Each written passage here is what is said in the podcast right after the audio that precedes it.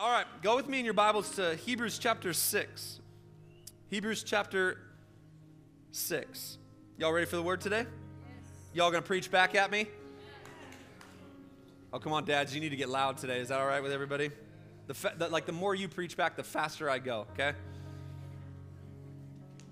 Then you go get that sleep we're praying about. Hebrews chapter 6, verses 13 to 20 is where we're going to start as we end today. This is the last installment of our Shadows in the Light series. Show of hands. Come on, how many of you have gotten something out of this series? Like, how many of you would say, man, there's some stuff that's shifted in me? So good. I'm glad to hear that. Um, Hebrews chapter 6, verse 13 says this For when God made a promise to Abraham, since he had no one greater to swear by, he swore by himself. I will indeed bless you and I will greatly multiply you. And so, after waiting patiently, Abraham obtained prom- the promise. For people swear by something greater than themselves, and for them, a confirming oath ends every dispute. Because God wanted to show his unchangeable purpose even more clearly to the heirs of the promise, he guaranteed it with an oath so that through two unchangeable things in which it's hear this this is awesome it's impossible for god to lie. We who have fled for refuge might have strong encouragement to seize the hope that is set before us. And we have this hope. Everybody shout hope. Everybody shout hope.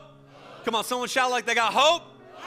We have this hope. Look look as an anchor for our soul. Firm and secure. And it enters the inner sanctuary behind the curtain. Jesus has entered there on our behalf as a forerunner because he has become a high priest forever according to the order of Melchizedek. Today, as we finish out our series, Shadows in the Light, I want to speak to you from this subject today. If you're taking notes, I'd love for you to write this at the top of your paper, on your phone, iPad, whatever you're writing on today. Write this at the top The ship that rides the storm. The ship that rides the storm as we look at the hope that we have for our soul, one that is a sure and steadfast anchor. Would you pray with me just one more time today? Father, we thank you for your word. It's alive, it's active, it's powerful, has the ability to transform us from the inside out. God, speak to us right now. We need your word. Your word is the foundation of our lives, it's the only thing we need. So, God, give us your word with clarity today. Our, our hearts are ready to receive, our minds are open, our ears are open to hear from you today. Speak to us so profoundly and so deeply today. We love you and we honor you in this place. In Jesus' mighty name. Come on, and everybody shouted. Amen. Amen. I've been in one boat accident my entire life. It happened when I was very young. And well, really, it wasn't a boat accident, it was more like a jet ski accident where I was on one jet ski, and my dad and my brother were on another jet ski, and we were getting a little rambun- I was getting a little rambunctious, and uh, I got too close to him. We both hit on the brakes, and uh, before we knew it, his jet ski was hitting my jet ski and coming over the top of us. He's a good, good father. That's who he is. Um, that's the one boating accident I've, I've ever been in. Other than that, all of my nautical experiences have been rather positive. But I'm fascinated. Anybody else fascinated by like storms and boats? Like anybody else, like you watch those movies where it, it, tells the story of a boat that that goes out to sea and, and, and it's met by just a raging storm. And unfortunately, most of those movies end with the boat capsizing. Um, so actually not the best of movies on the planet, but I'm still fascinated by that. I'm fascinated by storms. I love the I, love reading about them. I'm, I'm fascinated by the weather. Uh, I'm always constantly looking at the weather app. I'm always constantly looking at Doppler radar. You can ask my wife that. I'm fascinated not just what's happening in Utah, but all across the world as, as storms brew. John Calvin says this. He says, Certainly anyone who wants to be a good teacher ought to treat his pupils in such a way as always to encourage rather than discourage them. There is nothing that has a greater effect in alienating us from listening to teaching than to see that we are thought of as hopeless. So, my mission today is simple I want to encourage us. And there's no better way than to do that by looking at the hope that we have for our soul in Jesus. There's no other way to encourage us but to help us understand that the life that we live by faith is a ship that is on the sea. And you and I will meet storms. But what we need to understand today and know today is that in the midst of the storm, you and I have an anchor that is sure and steadfast. Come on, somebody, and his name is Jesus.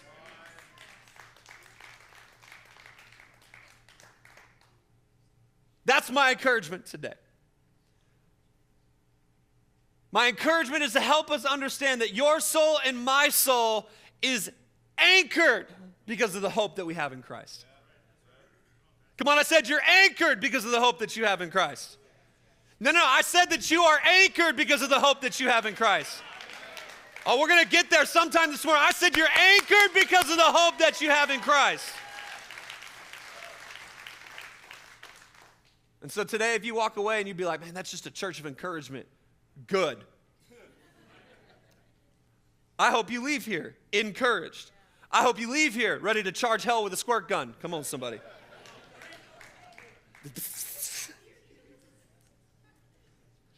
This section of Hebrews chapter 6 that we're going to examine, amongst others, is right if we study our Bible today. It's one of the most encouraging and hope filled sections in Scripture. Now, in reading this chapter, there's a lot of different thoughts and ideas that are being introduced, but one of the greatest themes that we find here is the theme of hope. Write this down if you're taking notes today. Hope is a necessary ingredient for the life of faith. I want to I wanna be so bold as to say that living the life of faith without hope is incredibly difficult to live out. If I'm going to walk this thing out called life, I need not just faith, but hope. Because the Bible tells me that it's my anchor. As the writer of Hebrews would tell us, it's a strong anchor, it's a secure anchor. I don't know how many of you agree with me, but life tends to cause drift. Because the problem that most of us face is that the space we occupy right now is wrought with twists and turns, trials and temptations, setups and setbacks, wins and losses. And all of these things tend to diminish the hope that we could and should have. Anybody been there before? But it's not new. It's not like we're living in some sort of weird space. The reason that the writer of Hebrews would pen this in Hebrews chapter 6 is actually told to us later in Hebrews chapter 10. Watch what they write. Remember the earlier days when, after you had been enlightened, you endured a hard struggle with sufferings. Sometimes you were publicly exposed to taunts and afflictions, and at other times you were companions of those who were treated that way.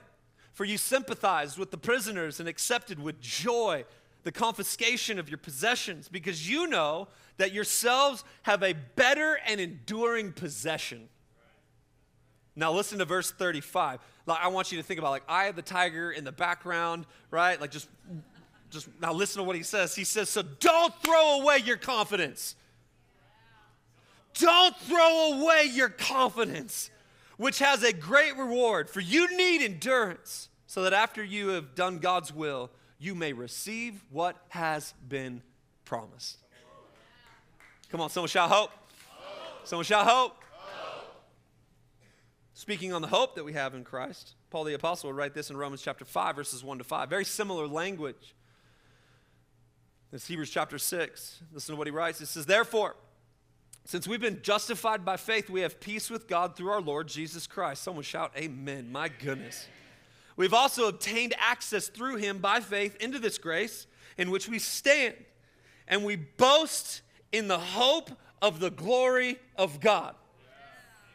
We boast in this. It's not just a light hope. It's not just a figurative hope. It's not just a hope that's kind of made up. I get to boast in my hope. Everybody's like, What's wrong with you today? I got hope. Why are you so confident today? I got hope. Why are you feeling like everything's good today, even though it looks horrible? I got hope. I am boasting in my hope. You and I can boast in it. How many of you have been told we're not allowed to boast? Four of you? The re- We're going to have to do a whole nother series of message. Come on, how many of you have been told, don't boast? It sounds arrogant and cocky. Yes, unless you're boasting about the hope that you have. Why? Because you're not boasting in yourself. You're not boasting in stuff and things. You're not boasting in having it all together. I'm boasting in the hope that I have in Christ, and that hope is my anchor. Now, why? What, why? He says this. And not only that, boast in your afflictions. All right, now Paul's got some stuff going on right now. He says we can boast in the, in the glory, in the hope of the glory of God. And not only that, but we can also boast in our afflictions because we know that affliction produces endurance. Endurance produces proven character. Proven character produces hope. And listen to what our hope does it does not disappoint because God's love has been poured out in our hearts through the Holy Spirit who is given to us. Charles Spurgeon said it like this Hope itself is like a star, not to be seen in the sunshine of prosperity and only to be discovered in the night of adversity. That's when you and I have a measure of hope in our hearts that we can look forward to the future that is only truly found in God's perfect design, plans, and intentions for our life. Yet for many of us, we find ourselves distracted by circumstance, demoralized by the situations, and therefore losing the great hope that we have. A hope that we're just told in Romans does not disappoint. We just walked through many weeks of teaching concerning our soul. We've looked at the wounds that many of us carry. We've looked at the lies that we believe. We've looked at the words that we use and others use. We've looked at boundaries, offense, and many other issues concerning our soul. Today, yet in all of the practical truths that we've assessed during the series and all the things that we can do, of, of all the things that we can put into place, can I just tell you today that it all comes full circle back to one person and one person only? His name is Jesus. There's this age old joke that in, in kids' church, that the answer to everything is Jesus. Can I just tell you? The answer to everything is Jesus. I, I, know, I know that, that that sounds simple. I'm a simple guy. I know we want it to be more complex, don't we? Isn't it weird how th- there's something inside of our human nature that wants everything to be more complex? Do you know when you're down, it's Jesus. Right. When you're up, you need Jesus. Yeah. When the circumstance, circumstance is not what I want, I need Jesus. Right. When I'm going into that job for the first time, I need Jesus. When I'm getting married, I need Jesus. When I'm 20 years into my marriage, I, I need Jesus. When I'm facing loss, I need Jesus. When I'm facing addiction, I need Jesus. When I'm facing the world that I'm in, I need Jesus. Come on, anybody with me? The answer is, come on, someone shout Jesus.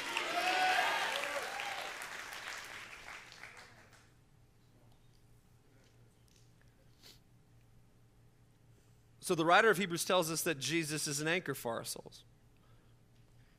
And then they go on to help us understand two very important characteristics of a good anchor. Because nobody wants a bad anchor. Right? Could you imagine seeing some guy on a boat throwing a cardboard anchor over the side? You'd be like, that guy's got an anchor issue. So the, the writer wants to make sure that we understand what a good anchor looks like. Here's the first thing that's written that a good anchor is firm. It's, it's, firm. Now, this is an important word. According to the English lexicon of the New Testament, based on systematic domains, it's a book.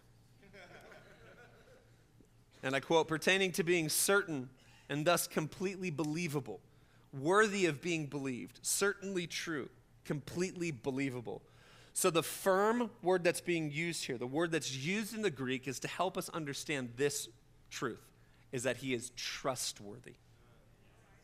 It's not firm. That's firm, isn't it?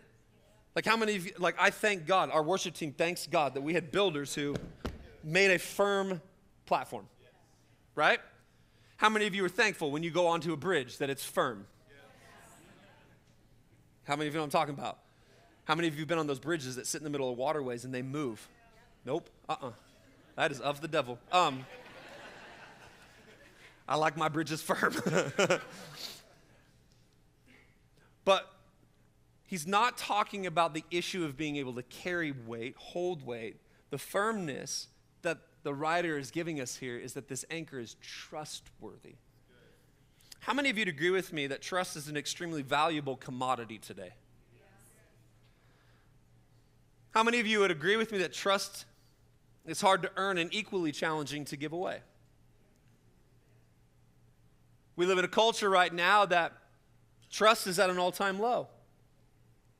And I get it. If you study history, if you study culture, if you study society, there's a lot of things over the past maybe 20 to 30 years that have taken place that's eroded a lot of our trust in things. We've lost trust in structures. We've lost trust in people. We've lost trust in governments. We've lost trust in religious institutions. We've lost trust in anything and everything that we've possibly given trust to. How many of you would agree with me that everything has the ability to shift and change? Isn't that a frightening proposition? Like, can I just scare us all for just a second? right? We'll get back to the good news in just a segment. But like, like just think about this in, in real time with me. We could walk out of these doors, and the minute we walk out these doors, newsflash, they don't even use that anymore, but newsflash. You can walk out of here and all of a sudden Twitter's going off and Instagram's going off and Facebook's going off. Come on, all, all the, all the books telling us the world has just changed. Isn't that frightening? Yeah. This just happened. This happened here. This happened here. This happened here. This happened here. And if you're like me, we're living one degree away from everything shifting. So, what do I trust? If everything is one degree away from shifting, who do I trust? Oh, I feel the Spirit of God right now. Where do I place my trust? Who do I place my trust? If, if you are one degree away from changing in a nanosecond, who do I trust? If I'm one degree from changing in a nanosecond, who, who do you trust? Can I just tell us today that there's only one that we trust? There's only one that's been told is a sure and steadfast, firm, trustworthy anchor. Oh, come on, somebody, his name is Jesus.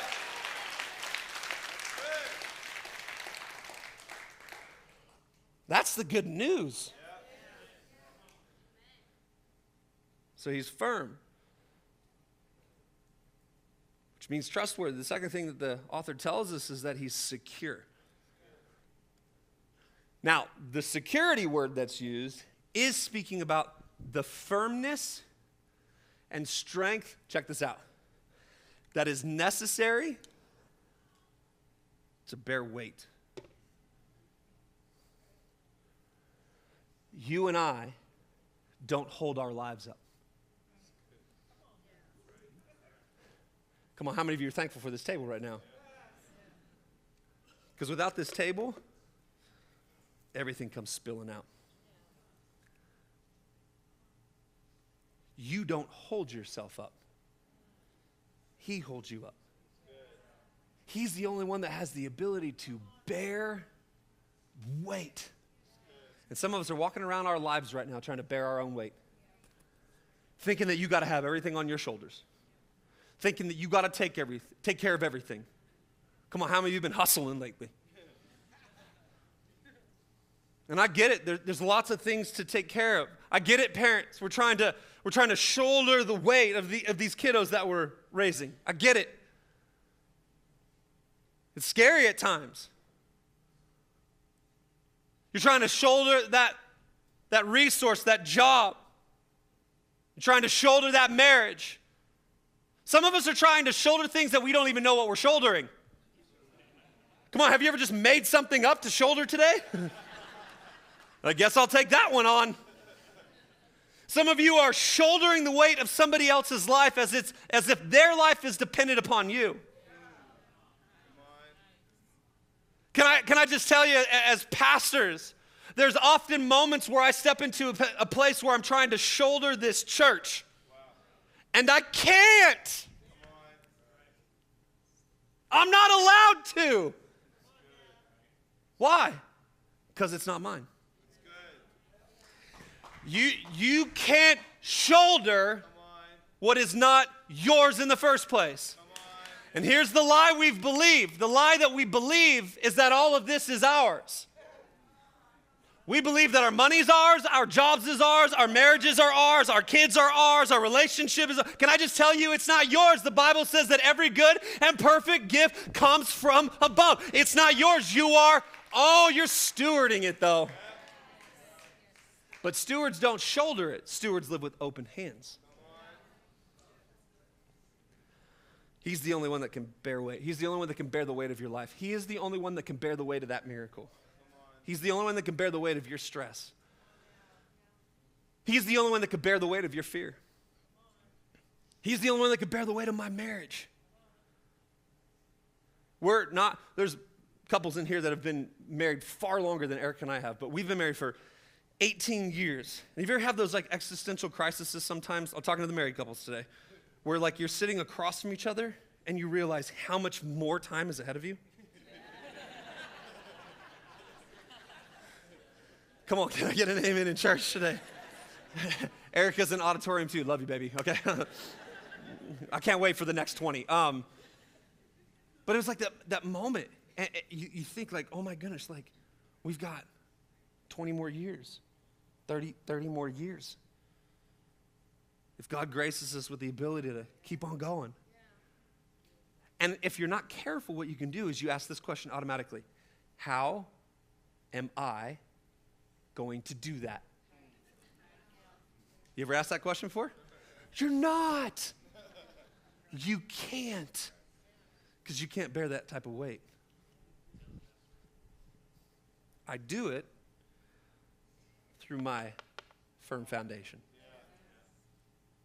Am I talking to anybody in church today? So I, I love this truth because Jesus talks about this truth. Matthew chapter 7, verses 24 to 28, listen to what Jesus says. He's going to give a teaching that's going to blow the minds of the people that, that's listening to him.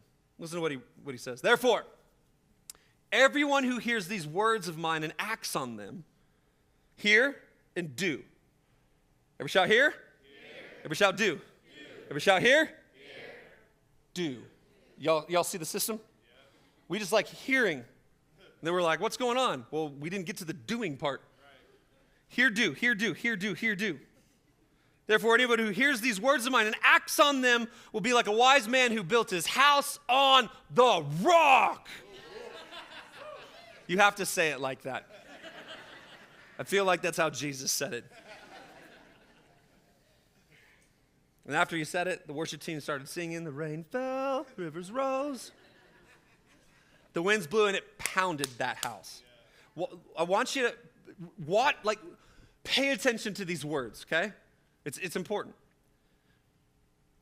Yet it didn't collapse because its foundation was on the rock. but everyone who hears these words of mine and doesn't act on them will be like a foolish man who built his house on the sand. The rain fell, recognize the words, the rivers rose, the winds blew, and pounded that house. And it collapsed. And not only did it collapse, it collapsed with a great crash. I want us to see something here. The difference wasn't in the storm, it's the same storm. The difference wasn't in the wind. He didn't go, well, one house had a category three, and the other one got a category four. And so, of course, that one, no, he didn't do that. Same storm, different foundation. Same storm, different reaction to the storm. One stood and one collapsed. What I need us to grab a hold of today is that the storm doesn't expose itself as the storm. The storm exposes the structure and integrity of the foundation you live on. We're all running around trying to figure out what the storm is. You been there? We spend most of our lives examining the storm, not the foundation. We're all frustrated that the storm's hitting. Like, I'm in wind today. As if Jesus doesn't know. I got waves today. I've got billows. This is white water rapids over here. And you're so focused on the storm that you fail to realize that if your life is built on the rock, it doesn't matter. Come on, am I talking to anybody in church today? Like, it doesn't matter. See, when Jesus taught these things, everyone in verse 28 says that he was, they were astonished because he taught with authority. But it wasn't just the authority that he was teaching with, he was presenting an idea that was very different, very counter to what they were used to. This is the idea he's presenting that your life cannot be founded upon anything else but him. The scribes and the Pharisees were teaching if you behave, if you do some things, if you do this and you do that, everything's going to be okay. But Jesus was teaching no, no, no, no. Just build your life on me. Because the promise isn't that no storms will come, the promise is that storms will come. And that I will be your anchor, I will be your foundation. Y'all see how this plays together? And this is an extremely important teaching within Scripture. Because here's the truth the product of an anchorless life is a shipwrecked faith. Watched a lot of people over the past couple years who've jumped ship on their faith, and I ask the question, why? Because if I have an anchor, it doesn't matter what comes my way, I stay put. Oh, I may look a little chaotic in the wind and the waves. You ever been there? You ever walked into church before? Your storm following you? Your hair's all out of whack, right? Your makeup's just running. That's just the guys. And so,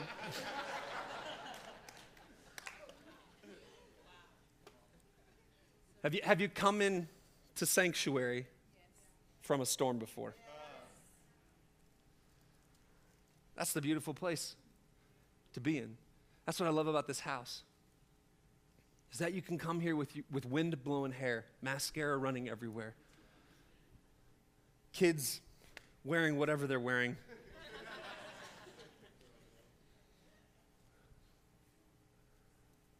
Someone's like, why, why do you guys serve coffee here? Because you don't know the storm that somebody's coming in from.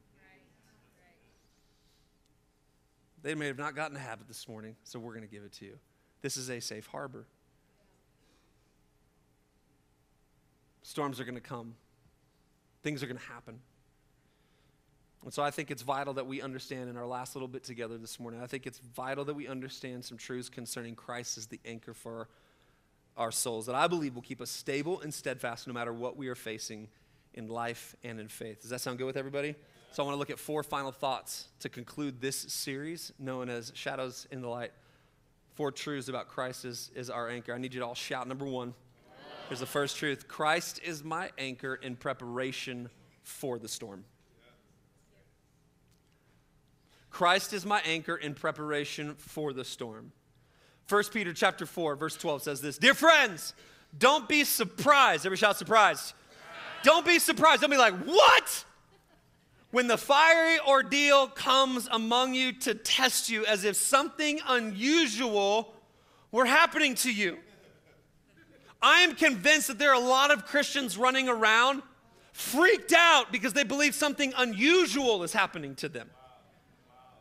Instead of being the person that we've been called to be in the midst of the storm because I've got a foundation, I've got an anchor. Someone's like, man, it looks like you're going through some storms. You're able to go, yep, part of the journey, but I got an anchor for my soul. I got a foundation on which I'm standing on. I'm not surprised. Hey.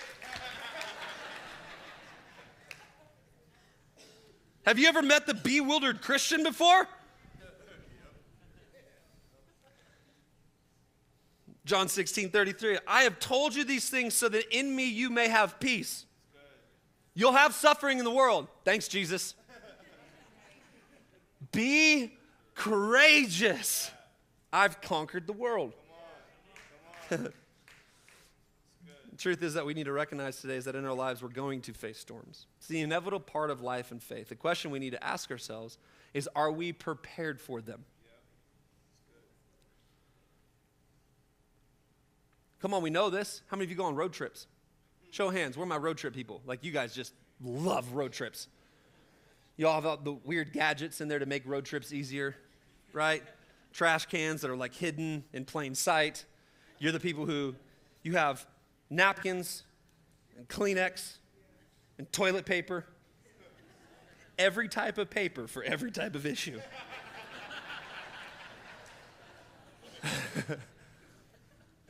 Right? You've got water stuffed underneath the seat. You've got tools hidden in some compartment that you've put together. You've, you've got everything. You're prepared for that road trip. And then someone asks why you have this. And you're like, well, you know that one time? I learned, but I learned. There's armadillos everywhere, right?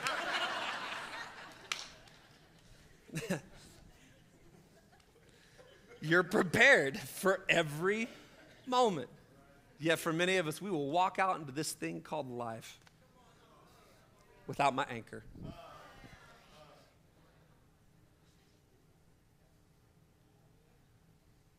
I just want us to recognize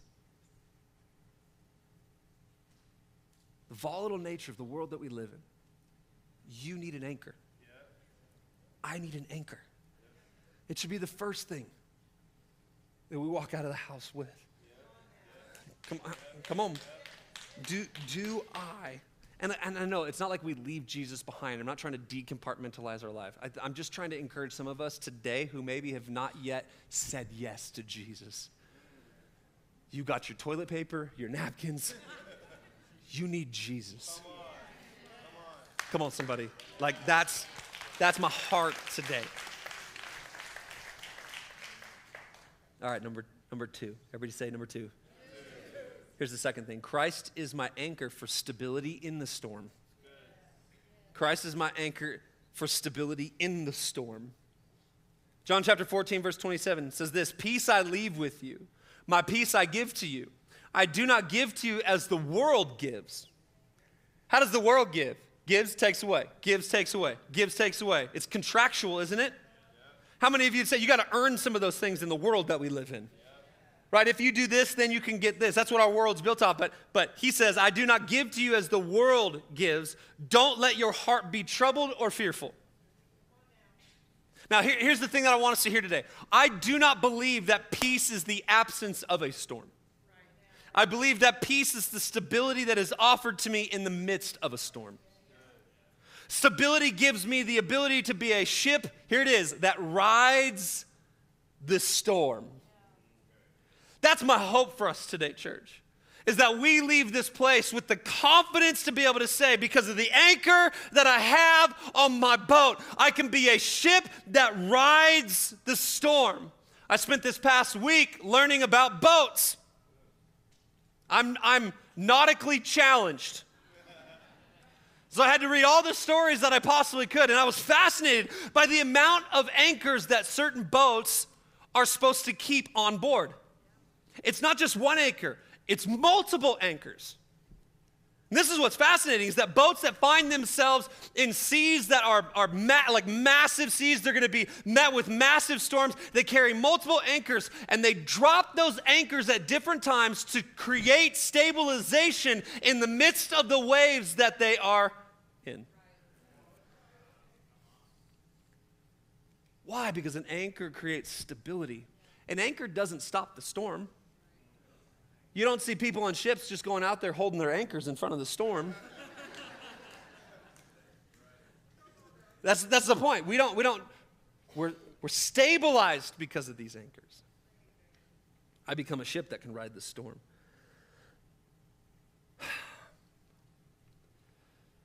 There have been so many moments in my life, over the past few years especially, where that I realized that without Jesus, I'd have been taken out by the storm. Oh, I wish I could tell you I'm just this great man of faith.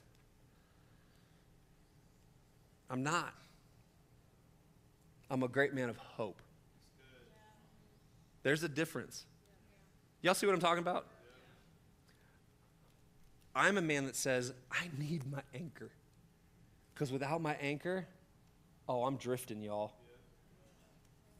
Is anybody else with me?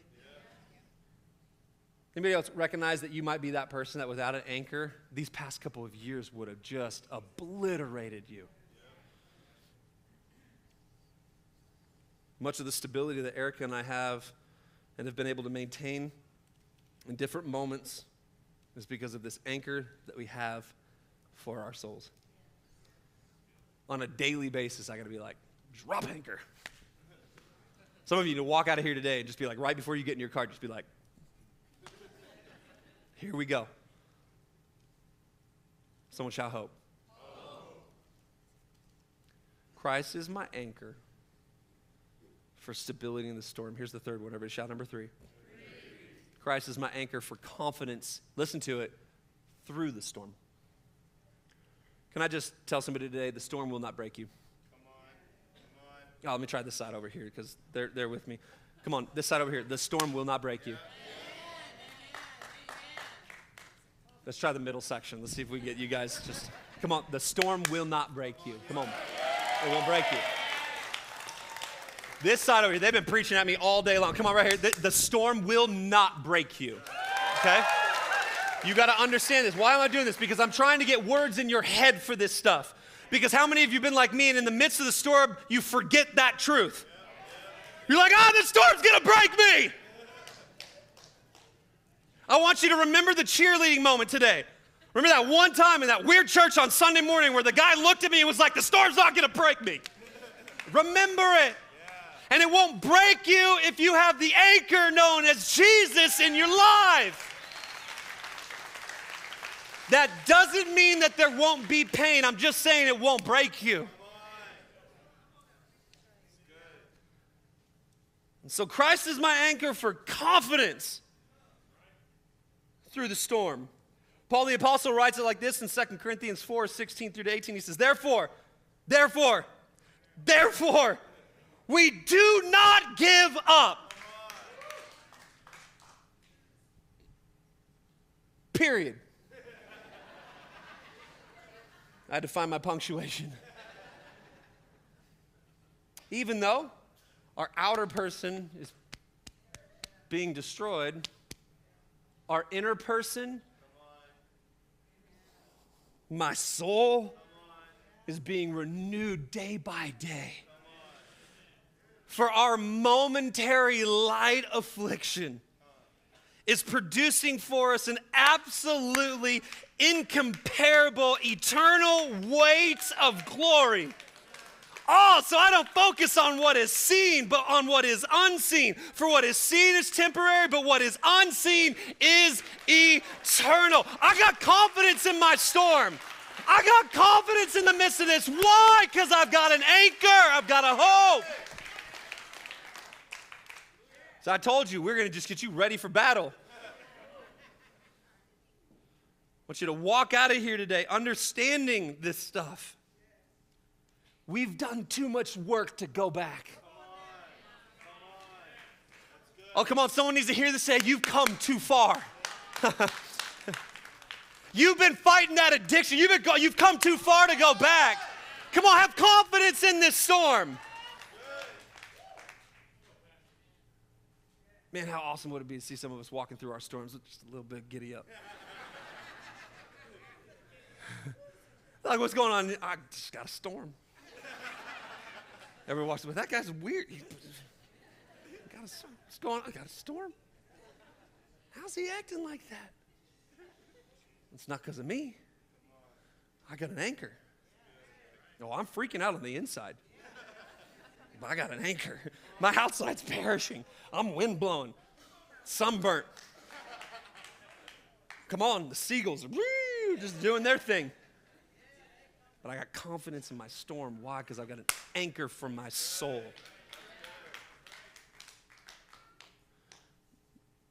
Mark chapter 4, verse 35. Jesus is the OG when it comes to confidence in the storm. On that day, when evening had come, he told them, listen to his words, let's cross over to the other side of the sea. Everybody shout, other side. Verse 36 So they left the crowd and took him along since he was in the boat. It's a weird sentence. Of course, he was the one that said, Let's go. and other boats were with him. A great windstorm arose, and the waves were breaking over that boat so that the boat was already being swamped. Verse 38 He was in the stern, sleeping on the cushion.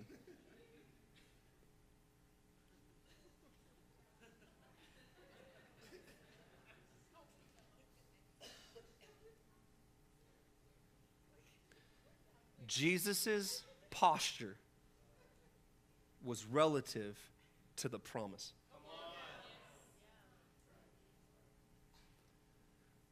One who sleeps in the middle of the storm is confident we're going to get through the storm. Come on.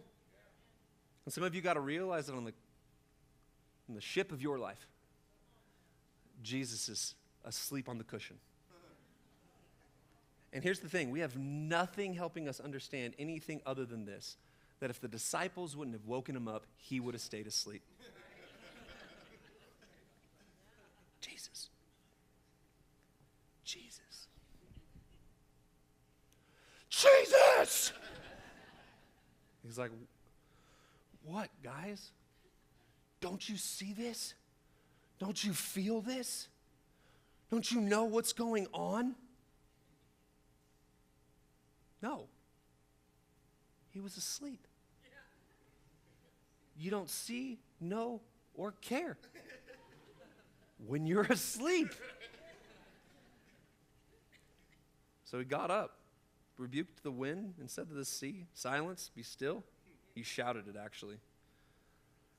The wind ceased. It's like the wind was like, Oh, dad's here.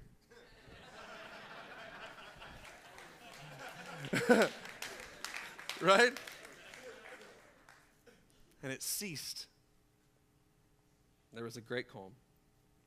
And then he said, Why are you so afraid? Do you still have no faith? And they were terrified and asked one another, Who then is this?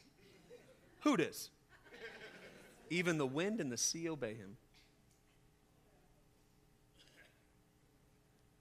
Hope gives us the confidence we need to sail through the storm, to be a ship that rides the storm. Last one, I'm going to invite the team up. Christ, number four. Come on, one more time. Last time, every shot, number four. Christ is my anchor for safe harbor after the storm. But safe harbor looks different when you read this story. So Jesus takes his disciples. Remember what the promise was let's go to the other side. He didn't tell them why they're going to the other side. He just says, let us go to the other side. They get on, they freak out. He's sleeping. They get through the storm. They get to the harbor. They come to the other side of the sea, to the region of the Gerasenes. As soon, everybody shout immediately. Immediately as they got out of the boat, a man with an unclean spirit came out of the tombs and met them. This is the story of the demon possessed man. And the story goes like this the way scripture outlines is, is, that he was tormented by this unclean spirit. He would cut himself, he would yell. It was pandemonium, and everybody was afraid of him. They would chain him up, and he would break the chains with a supernatural strength, so to speak. And so I want you to, I want you to think about this. Jesus leads his disciples through a storm to a safe harbor only to get out and be met with a demon possessed man. Does that not sound like life?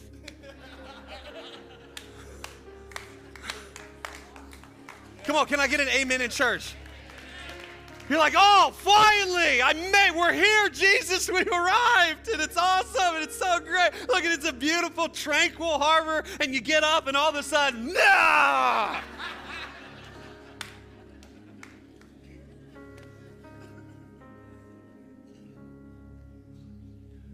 Don't ditch your anchor just because it feels safe right now.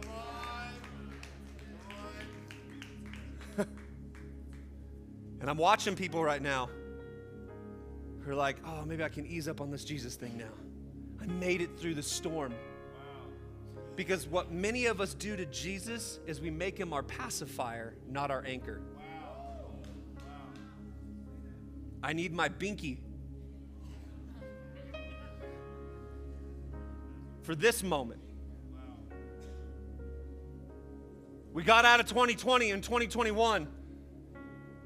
2022 got a little bit better. 2023, it seems like we're, we're in smooth sailing. Don't ditch your anchor.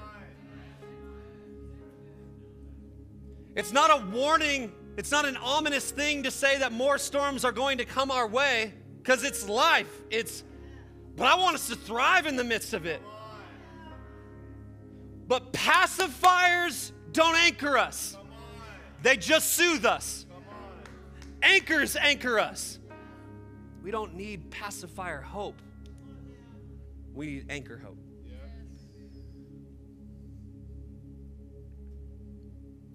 The reason that many of us miss our purpose, where hope is necessary for it, is because the purpose looks like a storm.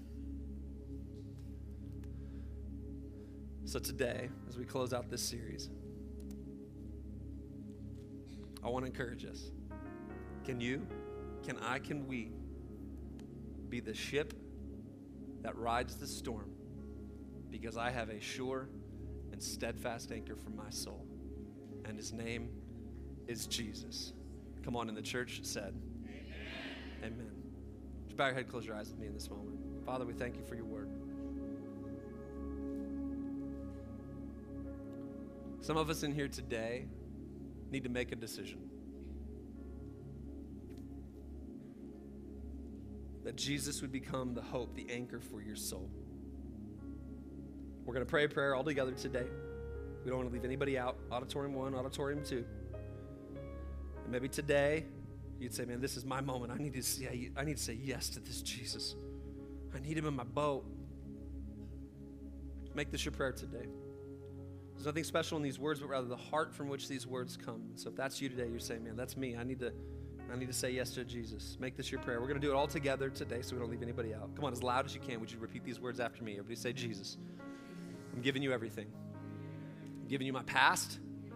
I'm giving you my right now. I'm putting my future in your hands.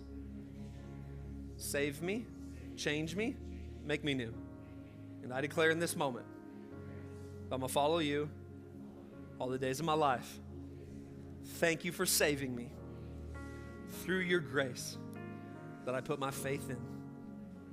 In Jesus' mighty name.